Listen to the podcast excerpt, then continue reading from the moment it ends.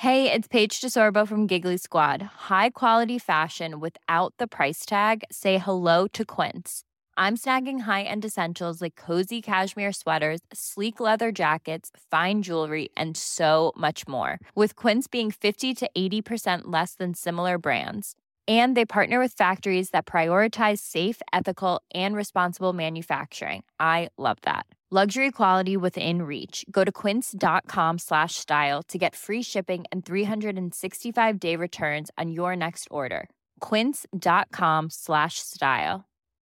Millions of people have lost weight with personalized plans from Noom, like Evan, who can't stand salads and still lost 50 pounds.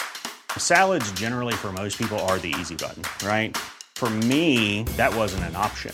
I never really was a salad guy. That's just not who I am. But Noom worked for me. Get your personalized plan today at Noom.com. Real Noom user compensated to provide their story. In four weeks, the typical Noom user can expect to lose one to two pounds per week. Individual results may vary.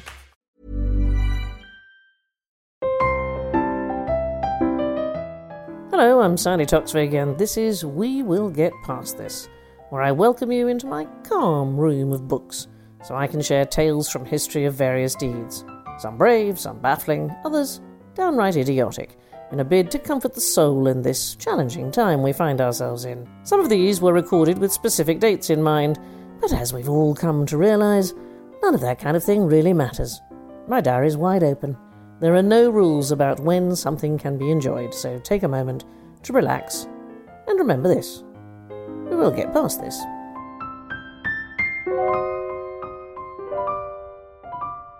Hello there, come on in. Hip bath, hip bath, lavatory, lavatory, bidet, bidet, douche. Yeah, it's all right. I haven't lost the plot. I'm warming up my vocal cords in case the theatres suddenly reopen. I'm supposed to go out on tour again, and I want to be ready. Uh, theatre people are awash with tongue twisters, which are supposed to liven up the tongue and the lips while prompting the voice into action. I rarely bother, if I'm honest, but I do love some of them. One one was a racehorse. Two two was one two. When one one, one one race, two two, one one two. Uh, the one about the hip bath and the lavatory was apparently a favourite of that booming actor Donald Sinden. I keep thinking about how sad I am that the theatres are closed. Nothing makes me happier than the buzz of an audience before curtain up. I mean, having said that, it was today, April the 26th in 1865, that John Wilkes Booth ruined one particular play by assassinating a member of the audience, uh, the American President Abraham Lincoln. The play the Lincolns were attending that night was a comedy called Our American Cousin, written by English playwright Tom Taylor, which up until then had been hugely successful and getting a lot of laughs. Uh, the assassin, John Booth, should have known better than to disturb a performance. He was the son of a distinguished Shakespearean actor and had been a leading man himself for some years, and with some success. Uh, he was extremely handsome, not without talent, and on his way to making money. One review called him the most promising young actor on the American stage. The year before he killed the president, he appeared along with his brothers in a New York production of Julius Caesar. Booth played Mark Antony, and the show was acclaimed as the greatest theatrical event in New York history.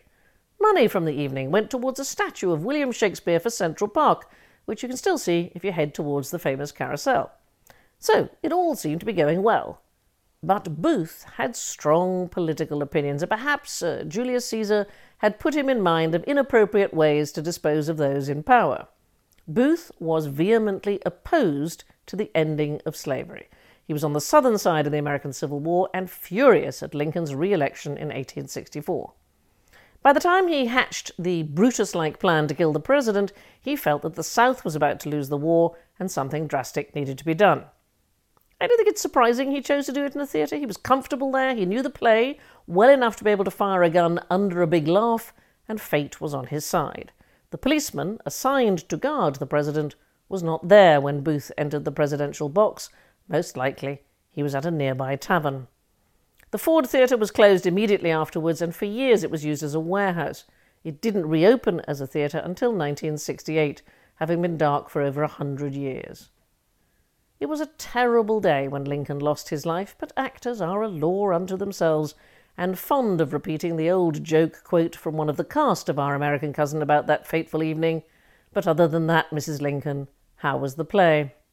I've never seen that particular play, but I do remember going to see a preview of a new musical version of the novel Gone with the Wind, that great epic, which is set against the backdrop of the Civil War.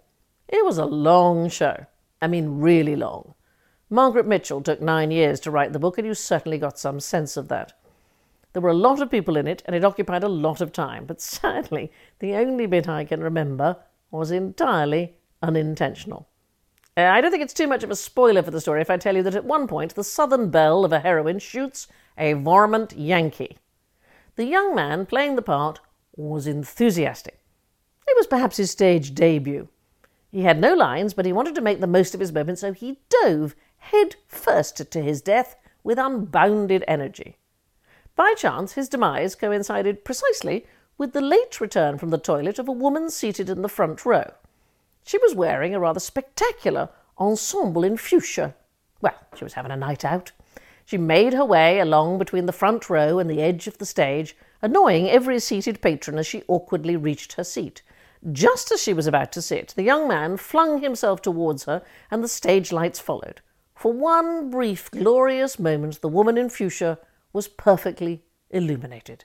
Startled by the action and the light, she looked up and, still standing, completely froze as the Civil War combatant flew towards her. His head landed just short of the lip of the stage and inches from her nose, causing her to fall backwards into her seat with a cry of surprise. No cannonball could have been more effective. It made you think the whole war could have been over so much quicker if they had simply fired bit part players at each other. No one applauded, but they should have. Oh, they should have. It was one of the finest pieces of theatre I've ever seen. That knight of British theatre, Sir Ralph Richardson, used to say that acting was simply the ability to keep people from coughing. I don't think actors should go rogue like Booth, although I do love it when things go wrong. It is said that Sir Ralph was appearing in Brighton in the pre London run of Joe Orton's What the Butler Saw when he suddenly stopped mid performance and inquired of the audience, Is there a doctor in the house? A man duly identified himself, to which Sir Ralph responded, Terrible play, isn't it, Doctor? before returning to his performance. Because theatre is that heady, live concoction of actors' nerves and audiences' expectation, it's only too easy for things to go awry, and maybe that's where my comic hero took her inspiration from. It was today in 1989 that one of the greatest comedians of all time, Lucille Ball, passed away at the age of 77. When comedians adopt a particular persona or attitude, it's known as their shtick, and hers was to play a fool to whom accidents or misunderstandings inevitably happened. Lucy began her career on Broadway as a chorus girl. Something must have gone wrong because she was fired by some of the best, including the legendary impresario Florenz Ziegfeld. She moved to Hollywood and made television history. Her situation comedy I Love Lucy premiered in 1951 and it changed the face of television forever. The first comedy to use multi cameras and have a live studio audience. The show was based on a radio show called My Favorite Husband, but when it moved to television, Lucy insisted that her husband be played by a Cuban American band leader. The broadcaster, CBS, were horrified that an average housewife might be depicted as being married to a foreigner with a powerful accent. Such a mixed marriage was unbelievable. The only problem was that Lucy was married to him in real life. To prove it would work, Lucy went on the road with her husband Desi Arnaz and his band. Each night she would interrupt the show in confusion, pretending she was late for an audition. It was hilarious, and she got her way. Lucy would go on to become the very first woman to head a TV production company. I long to be at the theatre, but if I can't, then at least I can watch old snatches of I Love Lucy online. Please, can I recommend them to you? The one where Lucy and her best friend try to keep up with a speedy conveyor belt while working in a chocolate factory is comic perfection.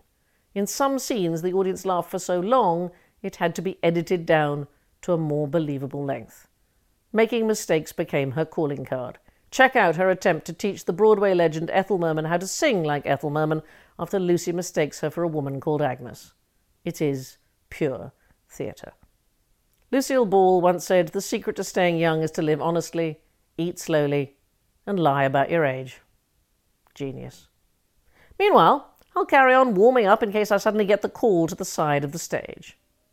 I thought a thought, but the thought I thought wasn't the thought I thought I thought. If the thought I thought I thought had been the thought I thought, I wouldn't have thought so much. Quite right, too. Take care. Be kind. We will get past this.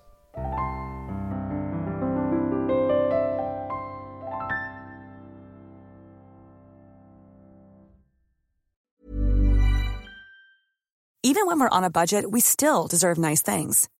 Quince is a place to scoop up stunning high-end goods for 50 to 80% less than similar brands. They have buttery soft cashmere sweaters starting at $50, luxurious Italian leather bags, and so much more. Plus, Quince only works with factories that use safe, ethical, and responsible manufacturing. Get the high-end goods you'll love without the high price tag with Quince. Go to quince.com slash style for free shipping and 365-day returns. Hey, it's Paige DeSorbo from Giggly Squad. High quality fashion without the price tag. Say hello to Quince. I'm snagging high-end essentials like cozy cashmere sweaters, sleek leather jackets, fine jewelry, and so much more. With Quince being 50 to 80% less than similar brands. And they partner with factories that prioritize safe, ethical, and responsible manufacturing. I love that. Luxury quality within reach. Go to quince.com slash style to get free shipping and 365-day returns on your next order. quince.com slash style. Support for this podcast and the following message come from Corient. Corient provides wealth management services centered around you. They focus on exceeding your expectations and simplifying your life. Corient has been helping high achievers just like you enjoy their lives more fully, preserve their wealth, and provide for the people, causes, and communities they care about. As one of the largest integrated fee only registered investment advisors in the U.S., Corient has deeply experienced teams in 23 strategic locations. Corient has extensive knowledge spanning the full spectrum of planning, investing, lending, and money management disciplines. Leverage Corient's exclusive network of experts to craft custom solutions designed to help you reach your financial goals, no matter how complex they may be. Real wealth requires real solutions. For more information, connect with a wealth advisor today at corient.com. That's C O R I E N T.com. Corient.com.